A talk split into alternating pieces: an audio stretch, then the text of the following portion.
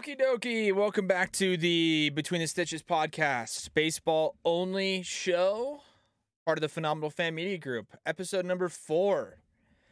We are going to be diving into some of the rules that are like still being agreed upon by the owners and the players. Uh, one of them being the extra innings runner on second base rule.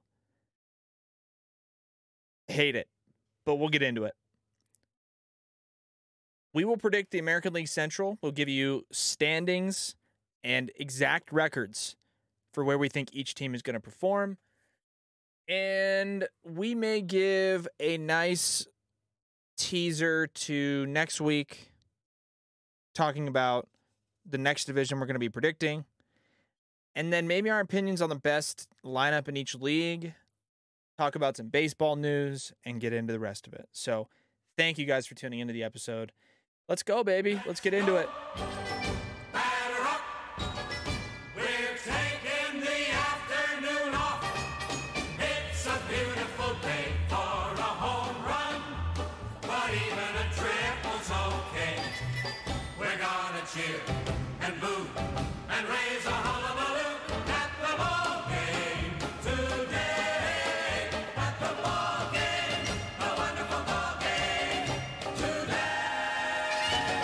All right. Here we go. Episode number four.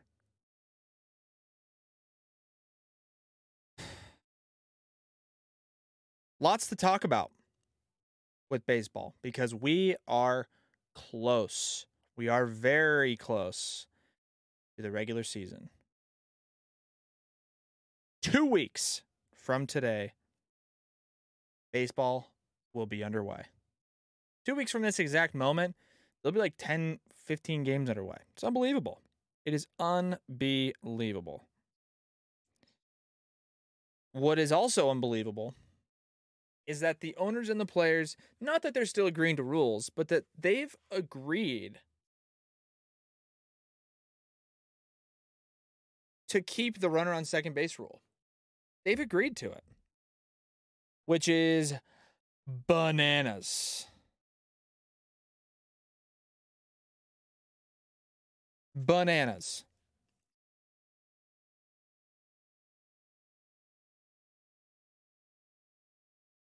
The runner on second base rule was a, for those of you who don't know, the runner on second base rule is a rule that's been implemented by Major League Baseball to shorten the length of games. They don't, they didn't want games that went into extra innings to go on forever and ever and ever by putting a runner on second base to instigate scoring runs sooner rather than later understandable, right? Because I actually agree. I don't think games should be going to the 19th, 20th, fucking crazy, t- two full games worth of games, right? That's just not good for pitchers. It's not good for anybody. But what's also not good is just, oh, the game's tied. Well, now we're going to completely change how the game is played for the innings that are going to decide the game.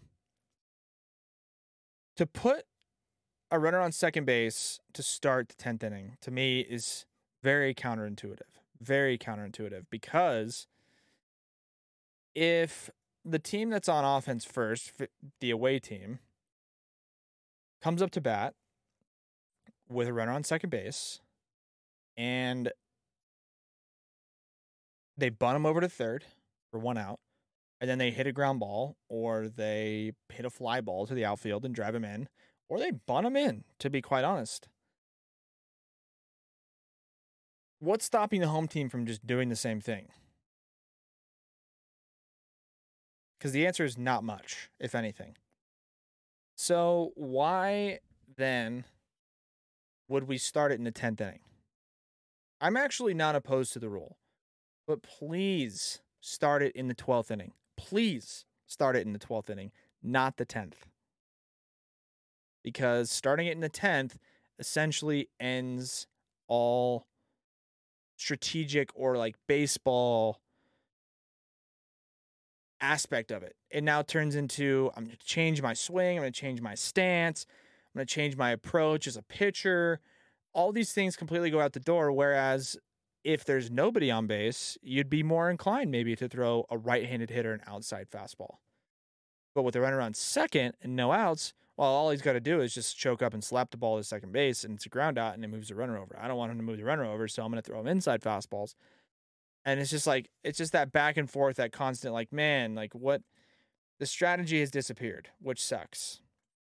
So please, for the love of God, implement it in the 12th inning, not the 10th.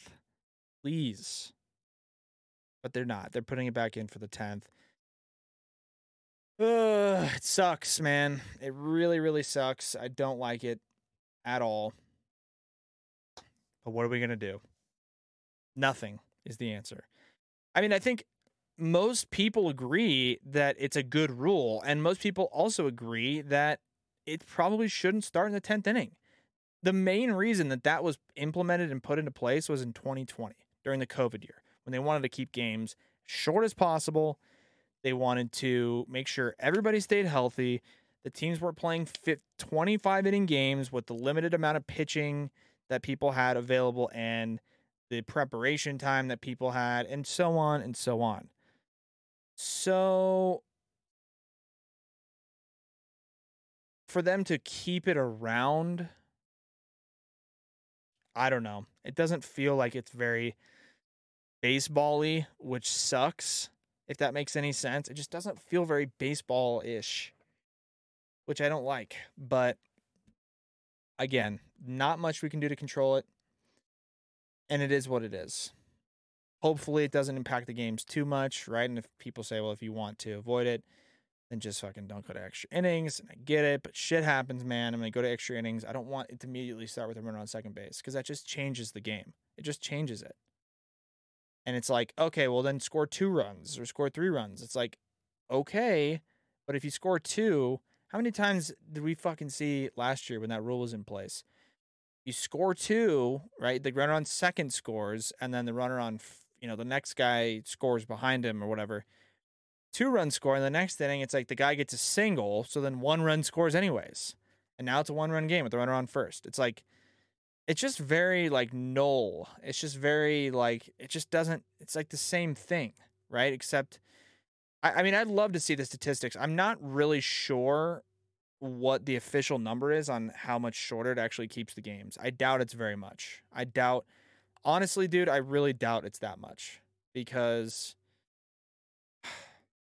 I don't know. I just, it doesn't feel like it's that different. And if a team is down by one, the other team doesn't bunt or anything, gets a hit with two outs, and then drives the run in, what is stopping the home team from bunting him to sec, bunting him to third, and bunting him home, or choking up and slapping a ball as a fly ball to the outfield. Like, what is seriously? What is stopping? I don't know. I don't know. Just doesn't make a ton of sense to me. But it is what it is. Um,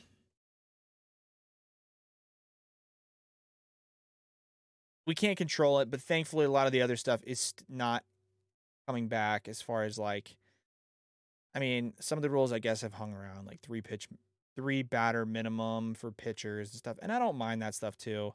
That doesn't change the game too much. I mean, yeah, if you're having a bad outing, you don't want the guy to go out there and just pitch to batters and pitch to batters and whatever if he's walking everybody, but I don't know. I get it. It is what it is. Uh, moving on to who we think the best lineup is in baseball, National League and American League. Best lineups.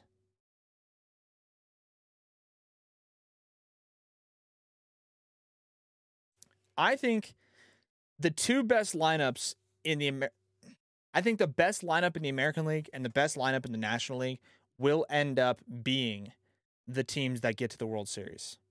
The best lineup in the American League is the Toronto Blue Jays. It is. I'm telling you, it is right now. Vlad Jr., Bo Bichette, Matt Chapman, uh, a lot of other guys, George Springer, um, Lourdes Gurriel Jr., Teoscar Hernandez. I mean, I could go on, but that's a f- unbelievable fucking lineup. I mean, like unbelievable. And in the National League, it's pretty apparent who the best lineup is. it's the fucking Dodgers. The best lineup in the National League is the Dodgers, and it's not close. In no particular order, but maybe positionally, going from like infield to outfield, if you want to say. Justin Turner is at third. Okay.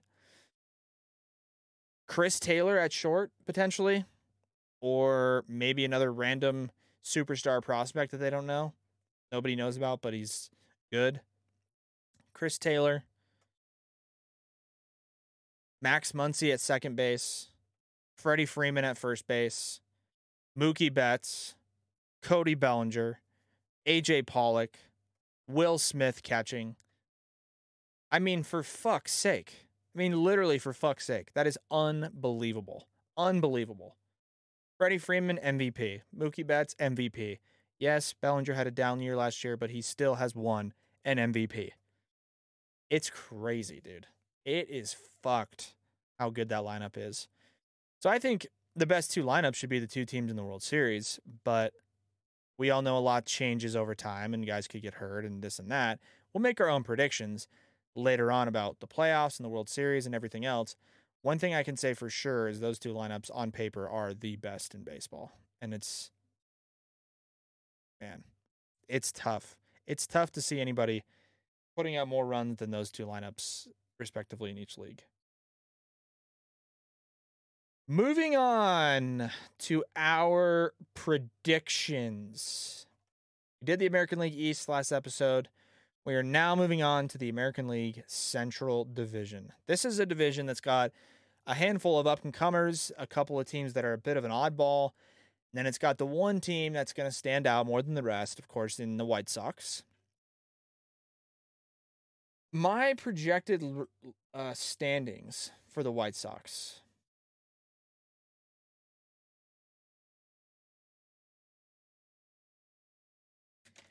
It's not going to surprise a lot of people, but the American League Central will go as follows.